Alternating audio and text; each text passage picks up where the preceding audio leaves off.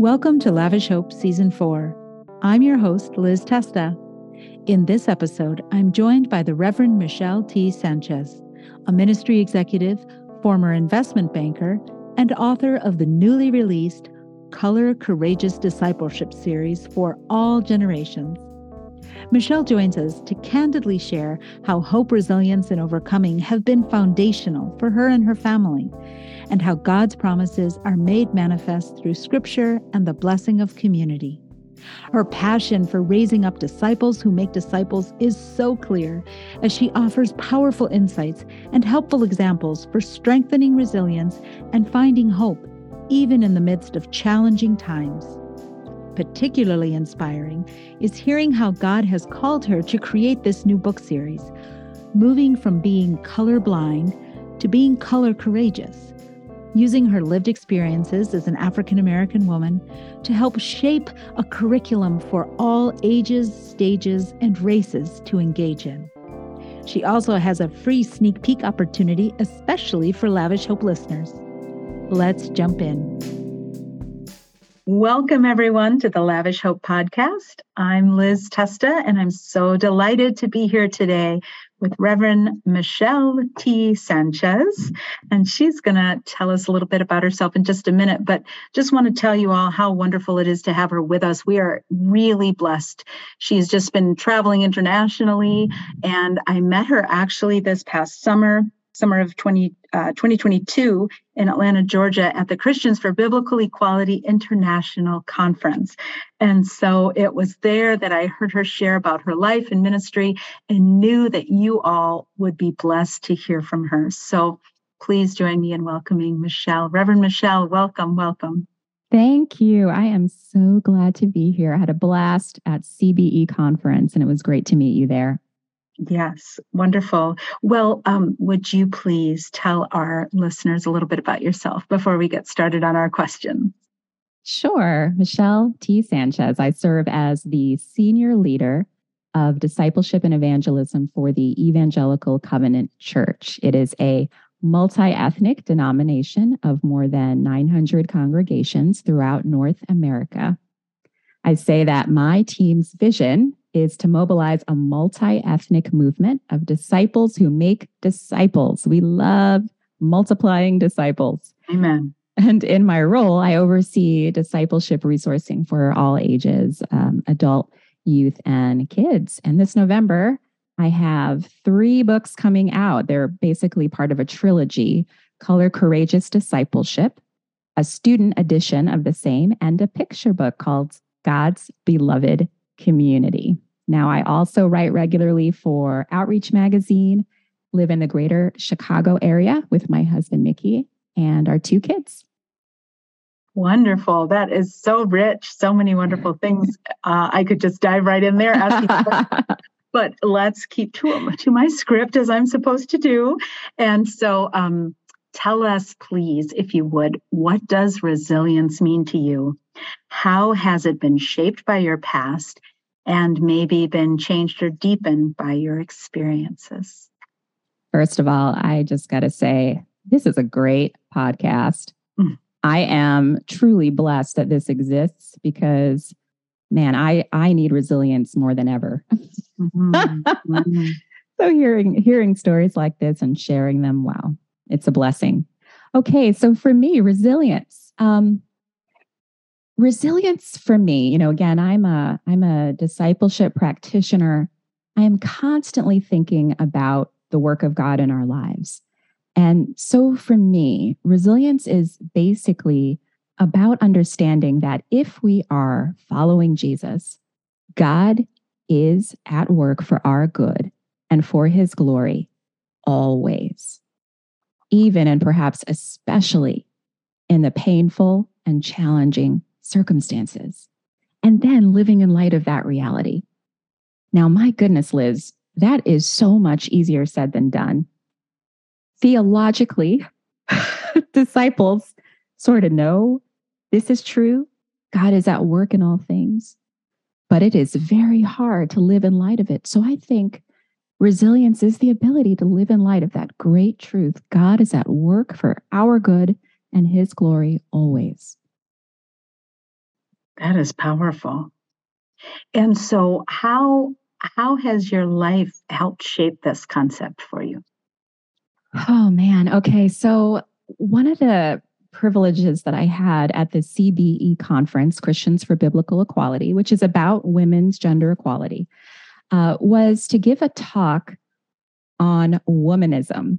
Okay, what is womanism? Basically, it is theology that is shaped by the experiences of Black women. And one of the things that I talked about um, as I showed some statistics of who in our country is most religious, kind of depends on God the most in everyday life. And the surveys show, the research shows that as consistently Black women. Okay.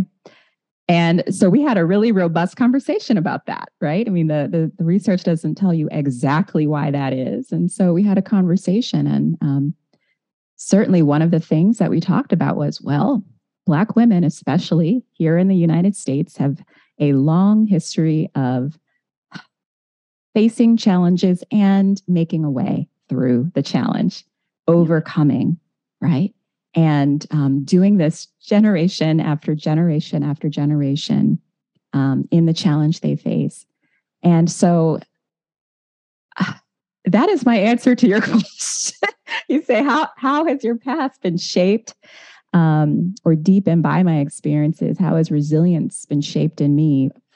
I, I can just think of so many ways just from entering into this world with the knowledge that if you're going to put on some kind of a hierarchy who's at the top and who's at the bottom, okay? And look, we shouldn't, right? But basically, the way the world works, it's like if you're a female and you are a person of color, especially a Black person, uh, you are less advantaged historically and often still today.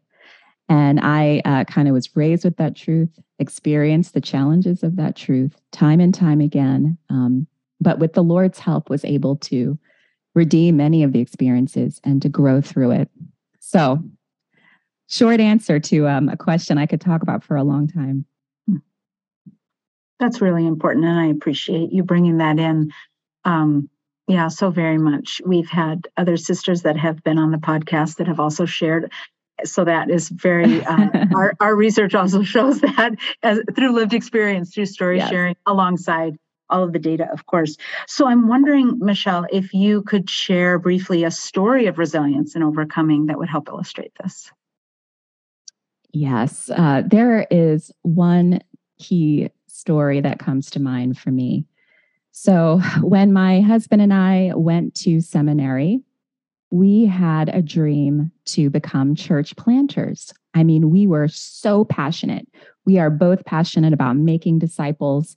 Um, and also, you know, uh, we felt like God had created us uniquely for a unique kind of church. So I'm African American.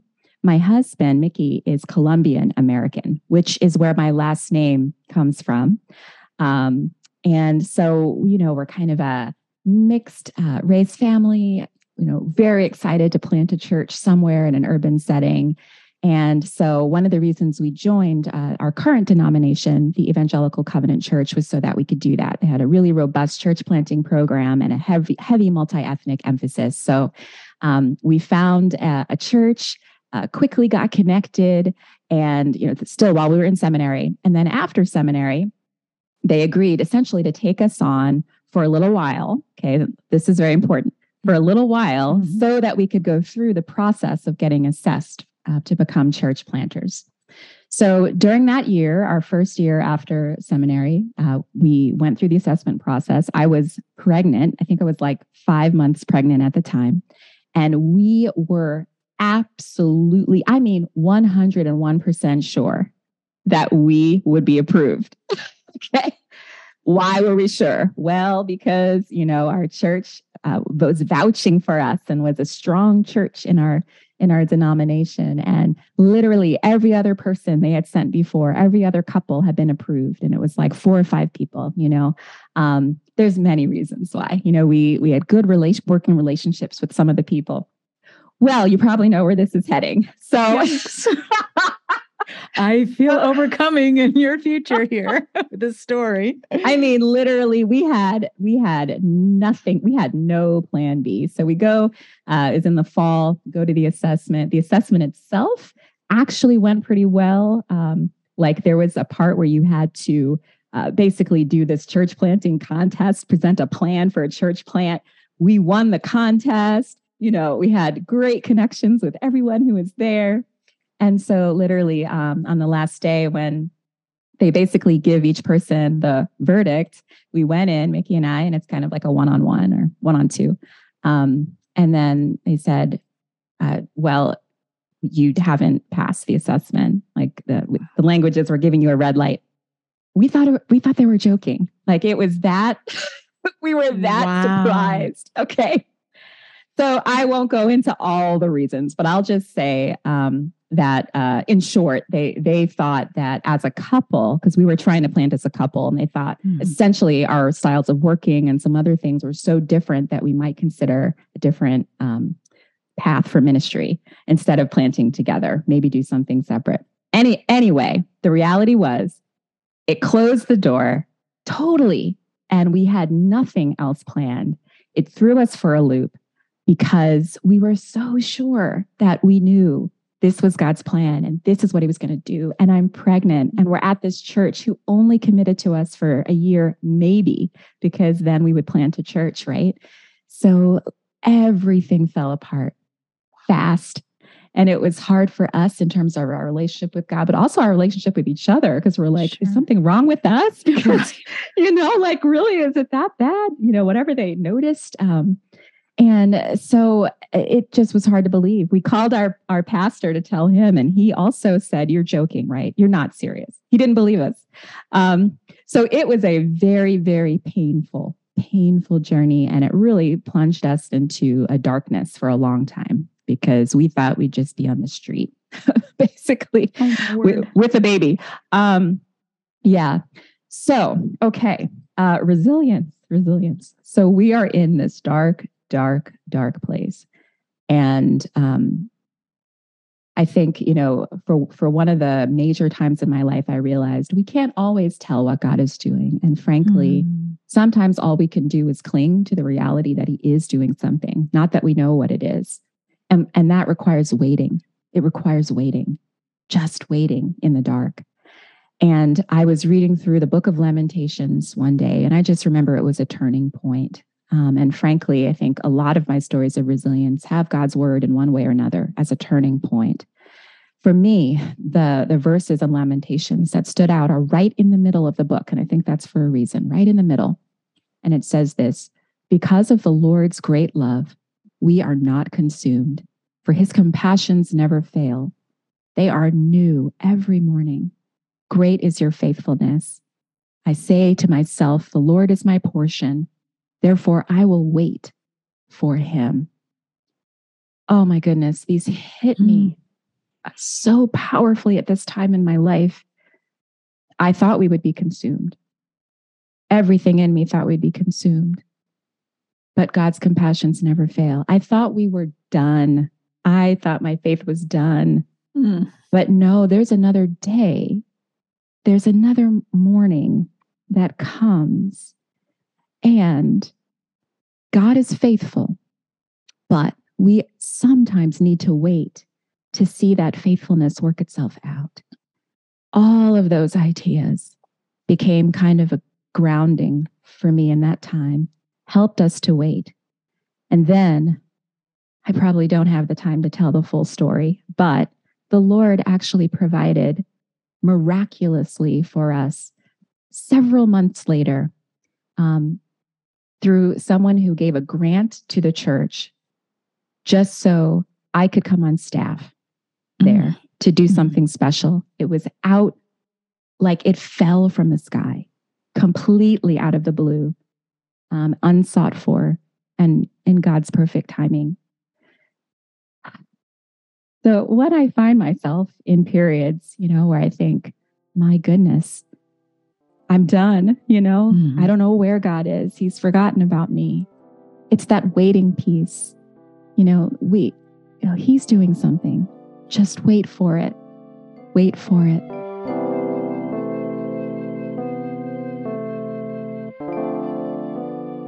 That's so beautiful. I'm sure there are many listeners for whom this, like the crux of this story, the foundation of this story resonates. And, you know, um, I'm here in the New York City area, you're there in Chicagoland. Those of us that live in these more kind of urban centers, we were hit hard by COVID. And just thinking about near term, much less, you know, kind of longer term, right? There's already so much resilience and overcoming that's been needed just to live your life. I say just to walk out your door, yes. just to get on the subway or the L in your case. Um, mm-hmm. You got to have some resilience, right? But but in sincerity, I I'm just sure that there's many that are listening right now for whom that was such a word of hope, and just that you have to wait, right? You have to wait upon the Lord and to be able to sit with scripture. I love that so much. And just that assurance of God's compassion's never failing. Oh my. And we mm. track God's goodness in so many ways from that event. Because, for example, if we had planted that church, I probably would not have been able to lead in this national role. It was all connected to doors that God closed, as well as doors that God opened. So, so much of what God is doing is connected to that, is trusting Him, even when things happen that we are disappointed by, maybe part of a larger plan that He's got for us. That's so beautiful. I love that. So, then, this is a perfect segue from what I was just saying. Where does one find hope? Where do you personally find hope, find resilience, especially when you just when you don't have it? I want to say I absolutely love this question. It is such a real question despite all that we know in our heads, in our hearts. There's sometimes that we just can't access that resilience in ourselves. You know, so I mentioned the word of God, you know, and of course, ultimately the word of God is, you know, the ground of everything else. But sometimes even the word of God can fall flat um, for whatever reason, you know, spiritually mm-hmm. for us. And we just can't find the hope in it. So, where do I find it? This to me is where community comes in. Mm-hmm. This is where I need to reach out. My husband, I will name him very explicitly, he is a constant source of resilience and support for me constantly reminding me when I forget who I am in Christ and what God has called me to.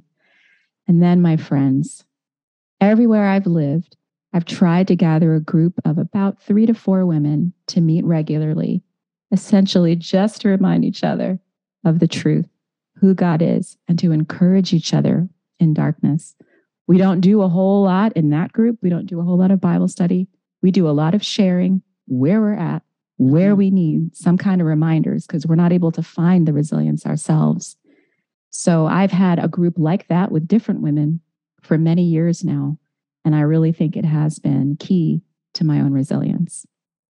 I love that, that importance of community. Um, isolation is so real. And just to keep coming back, right? When Jesus said, love one another, it was agape, which is love in community. So so important. I really appreciate that. And also as women, right? There's also yes. a piece there as women, we need each other. And out in the world, we're taught, you know, competition is the thing, right? Um, it's what gets us to buy more products, I think.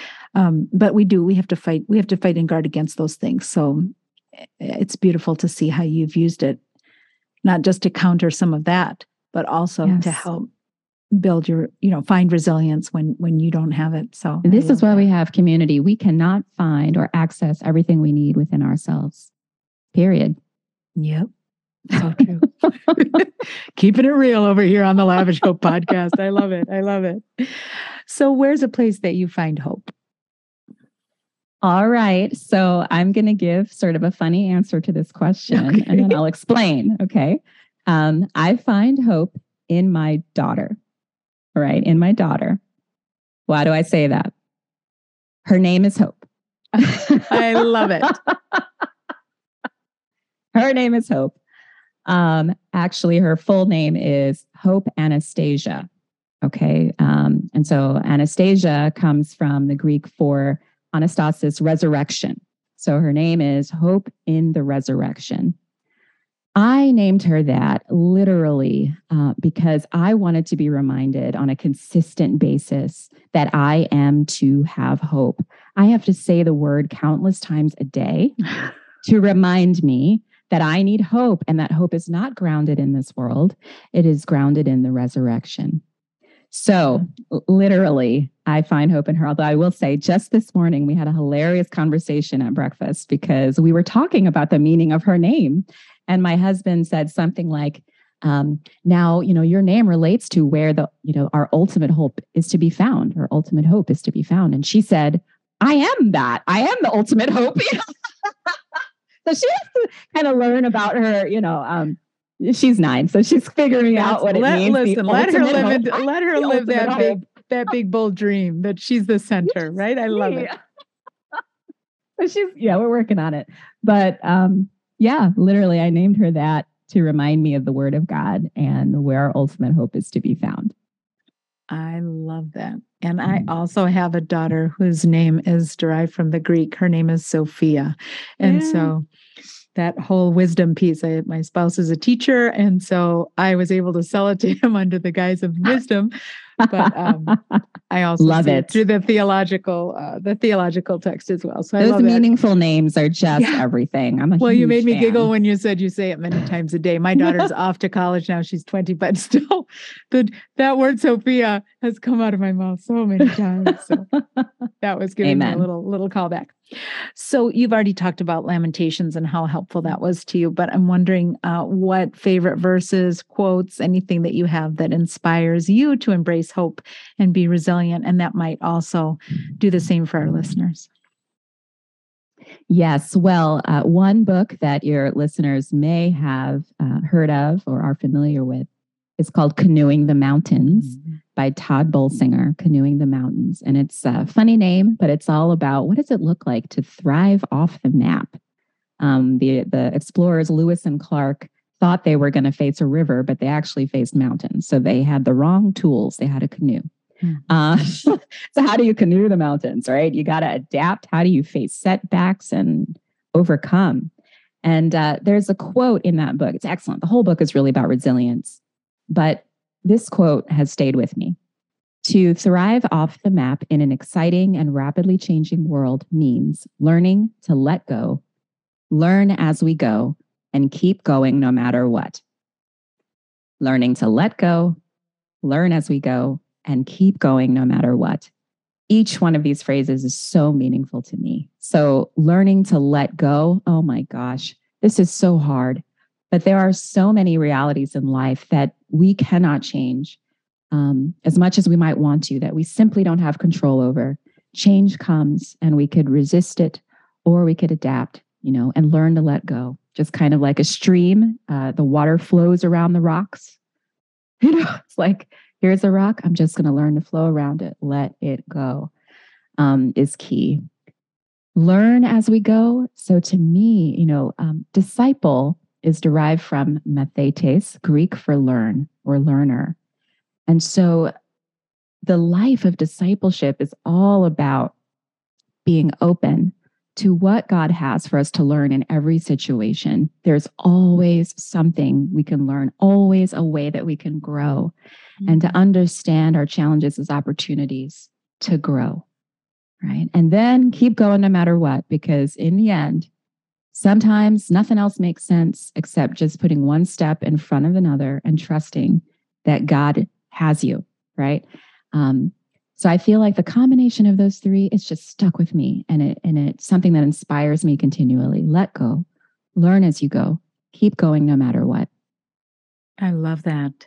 And that also has like a kinetic feeling to it, right? That like even as you're letting go, got a little Sankofa feel to it. You know, it's like you're doing this dance of looking back to look forward. You're moving no matter what. Um, I know Dr. King has a few quotes that have s- circulated as memes about that. Whatever you do, just keep moving forward. Keep going. Yeah, I love that. Mm-hmm. And um, and so as you're thinking about this piece, you know you you work in a denominational role i work in a denominational role as so we've got like whole systems that we're part of and that we're even tasked with helping to do this. What is like what's your if you're willing to share your secret with us pastor michelle um, what would you say has been helpful in terms of like helping people who kind of come from a historic context move forward? How do you help with uh, that letting go? Do you have any thoughts about that uh so okay wait in terms of their denominational background or institutional I, background, I just think racial in general, background, could, any background, all of that. Okay. How do you help? How like we can say let go, right? Letting go. Yeah. What does that actually like?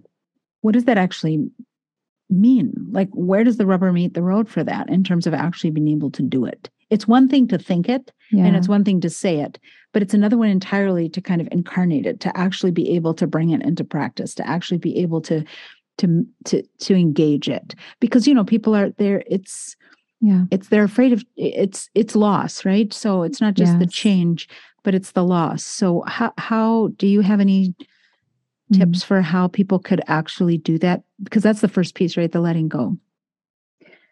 I think uh, letting go as you named is ultimately about loss there is always pain when you let go. You're, there is something you're losing that you appreciated, that you held on to, something that was guiding you um, that now is gone. And that is always painful. So I think part of it is helping people to enter into lament, um, to name that which is lost, and to entrust it to God in the hope that there is a reason for this change. There is a reason for this loss, and there's something else that God has for me ahead, right? The, the trick is not to um, kind of stop and give up, right? And ruminate on the loss and the pain. It is to name it, it is to spend some time in it with the Lord, and then move forward with the Lord. Amen. That was an excellent expert response. Thank you. I hope you all were taking notes. I, I told them they were going to be blessed by having you here um, sharing your wisdom. So thank you. Because I think that is, that's one of the things that's so hard is like, you know, everybody's Amen. saying let go. And you just, it makes some people want to hold on even more fiercely.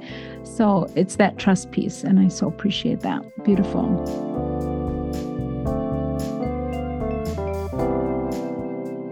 So then, how are you cultivating hope today? Besides your daughter at the breakfast table. Yes. oh my gosh. Um, you know, th- this is maybe a little bit cheating, okay, but it's by talking to you uh, because I knew, man, I, I gotta, I gotta pull up all my resources relating to hope and resilience and just the practice of doing that, you know, in preparation for this conversation, in sharing together with you and reflecting on this, my goodness, it's so powerful. So mm. it's a little bit cheating, but it's also a little bit pointing back to the community aspect. When I can get together with others, especially other women, and talk about the, the reasons we have to be hopeful, it's everything to me. Mm. So this conversation is such a gift to me today. Oh, thank you. Likewise, likewise. And, you know, I don't know, it was in the middle of COVID that God just put it on my heart, this lavish hope, stories of resilience and overcoming. And it, it definitely connects with the work that I'd already been doing for several years through my, my day job as a denominational leader for women's transformation and leadership honoring our stories joys and challenges of ministry and you know how do we overcome and then it just was you know, through this kind of COVID season, just thinking that people really do need to cultivate hope. So I appreciate very much what you're saying, and uh, I think it's so part valuable. of what why God sparked the idea and wouldn't let it rest. Um, and I'm so grateful that um, there's been a space to be able to do this. This is our season four, so you're helping us wow. launch, um, Amen, into our our fourth season. So I thank God for that, and thank God for you as well, Michelle, and all the great work that you're doing. So, to that end, um, it would be wonderful if you could share a little bit about you already mentioned it your Color Courageous work and just anything that you mm-hmm. want to tell us about the different things that you're working on pro- uh, your projects and especially how our listeners can access them. Absolutely. Let me start by saying this. If you had told me i was going to be writing a book about race five years ago i would never have believed you in a million years. Wow. Never.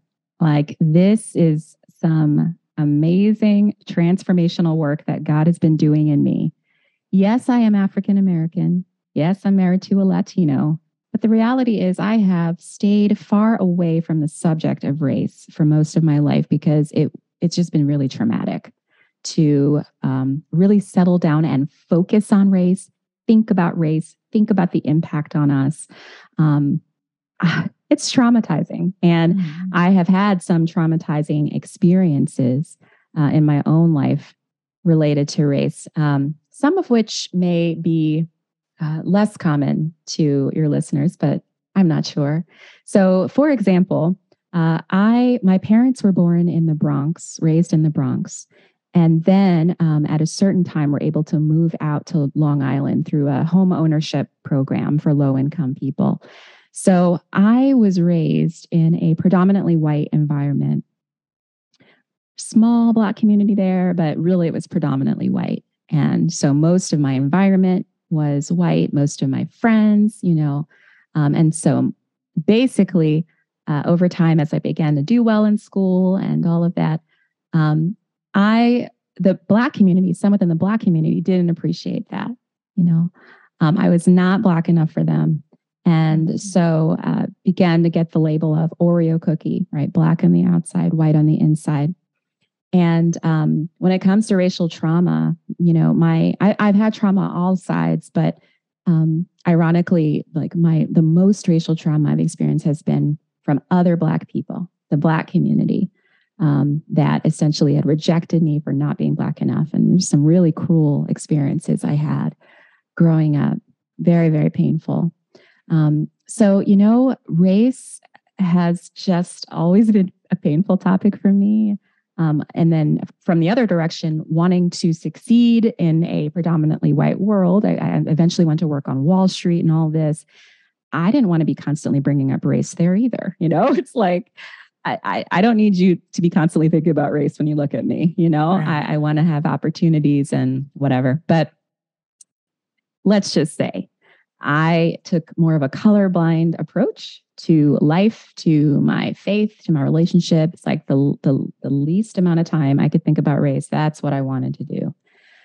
Well, over time, God has shaped my heart, transformed my heart, and um, done some incredible, incredible work in my life. He's brought me now again to this point where He's given me a beautiful platform to share some of that um, in order to equip disciples of Christ to engage our challenges today. So, yes, um, as I serve all ages, and the, the writings that I'm going to be offering to the world starting November 1st are Color Courageous Discipleship, a student edition of that, and then also a picture book called God's Beloved Community. I love that. And so, can you just give us a little like sneak peek, verbal peek, I guess, glimpse into what that what those are? Yeah. It's so great just that a, it's on all levels. Can I just say that? Yes. Um, not to interrupt you, but I just want to name that, you know, as I'm looking for resources both in my community as well as in the dismantling racism prayer movement that our denominations engaged in and that I help steward that work you know, it just seems to be sometimes compartmentalized by generations. And yes, I, I see that all the time. You're just, this is really where you're leading with discipleship, right? Yeah. You got so it. So good. So good. So just give us a little verbal sneak peek if you yeah and again discipleship often uh, happens best in community uh, that's come up a few mm-hmm. times today and so yes all ages okay so yeah um my goodness let me actually say uh, first tell you a little bit about um, like an example of a story you'll see in the book um, one of the transformational moments happened for me while i was on wall street and i mentioned i uh, started to work on wall street for a little while I was at the investment bank goldman sachs And they had a volunteer program where we could sign up to teach at an inner city, inner city school for a day. So I signed up and um, I was, you know, headed to the school, super excited. I'm, oh, these kids, you know, going to be like little miniature versions of me. It's going to be so great, you know. And so I entered this school um, to teach economics or whatever it was. And I, of course, it was a mostly black and brown school. And I was shocked at the conditions there, the, the dilapidation of the building, of the materials, the um, incredible rowdiness of the of the room. The there were um, desks out in the hallway where kids were trying to like listen to what I was saying from the hallway in their regular class. I mean, I could wow. just go on and on. I it was like I had I, I didn't feel like I was in the US anymore. I felt like I was in, mm-hmm. you know, a mm-hmm. really impoverished place somewhere. And um, I couldn't, I just couldn't believe that in our country, uh, we were calling this school.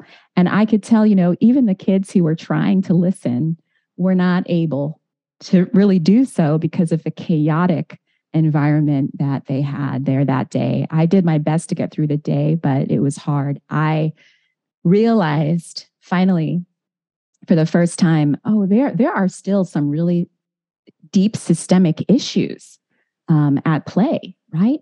I mean, this is true of many Black and Brown inner city schools in our country. And a lot of us just don't see it, but it is still a, a, systemic issue.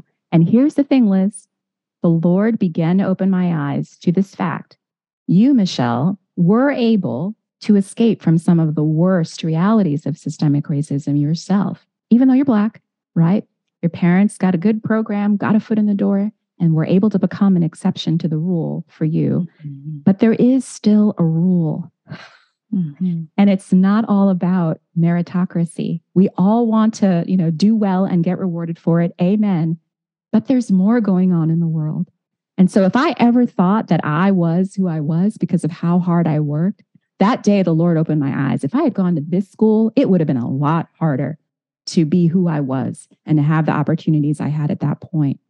So I I share stories like that just to describe, first of all, um, the the our growth in dismant identifying and dismantling racism as disciples of Jesus is for everyone, not just white people. I'm black, and and the Lord helped me to see you can do more to help now, the other pivotal moment for me, Liz, was um, in 2020, uh, especially around the death of George Floyd.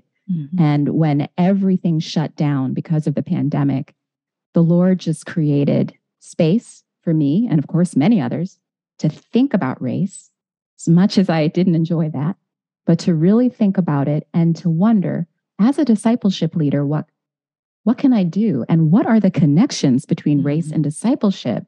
Why hadn't I made those connections really in the mm-hmm. church before. So I, I, the Lord began to give insight. I started to write and I basically didn't stop. the, the, the, work is a result of that. But essentially, the book is basically about moving us from color blind to color courageous. Because color blindness, it's good in some ways, but it lacks in other things. Those who can't see race will also tend to miss racism they'll also tend to not be able to see racism, especially systemic racism. So disciples need to move from colorblind to color courageous, and it is a biblically based discipleship journey. That is what these works are about. That's fantastic. And then you've done it, you've clearly engaged like pedagogically. So your three different um, versions can target certain age groups, that is correct. Assuming, right? And I, I am accurately you're right, assess you're that. right. but in addition, I am currently uh, working on some supplemental materials like teaching outlines and PowerPoint slides, that kind of thing, to make it easier for people to teach and disciple others from it. That's fantastic. Well, so you're so November 1, by the time yes. this uh, this uh, this podcast actually scheduled to drop the week after so it's just perfect it's going to be by the time folks are hearing this yes will be launched and they'll be able to to access it right away so just tell us how how do we find this um, these wonderful resources Yes. Okay. Two ways. So I have a website called colorcourageous.com. So you can go there and learn more about all three projects. But very special for your listeners, you can also get a free sneak peek of all three books. Okay. If you text the word courage to 44144. Okay, text courage to 44144. You can get a free sneak peek. And what I mean by that is a full chapter of both the adult and the student editions, the full first chapter, as well as multiple pages of the children's book. So you can't get that anywhere else right now, um, but it's something that you can access this way. Wonderful. How fabulous so that people can see what it is and then yeah. they'll gonna want to they'll want to run to the website and purchase it right after that, I'm sure. Great. And then Michelle, um, are there other ways that people can contact you if they want to follow up if like there's things that you've said today that they just would love to learn more about or just wanted to reach out to you, how can they do that?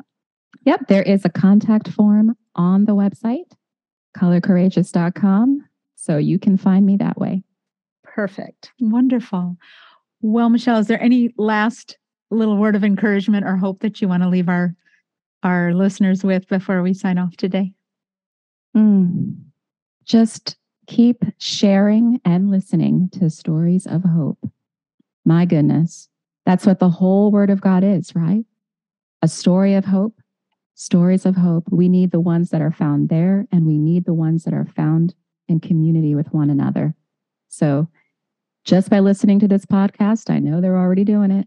Just keep on keeping on. Beautiful. Thank you so much.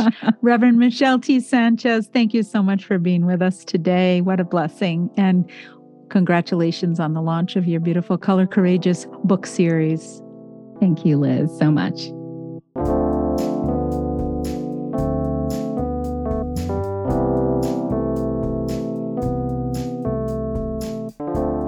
Thanks so much for listening to this episode of Lavish Hope Season 4. I hope my conversation with Michelle has offered insights into what lavish hope, resilience, and overcoming can mean for your life's journey, as well as those around you.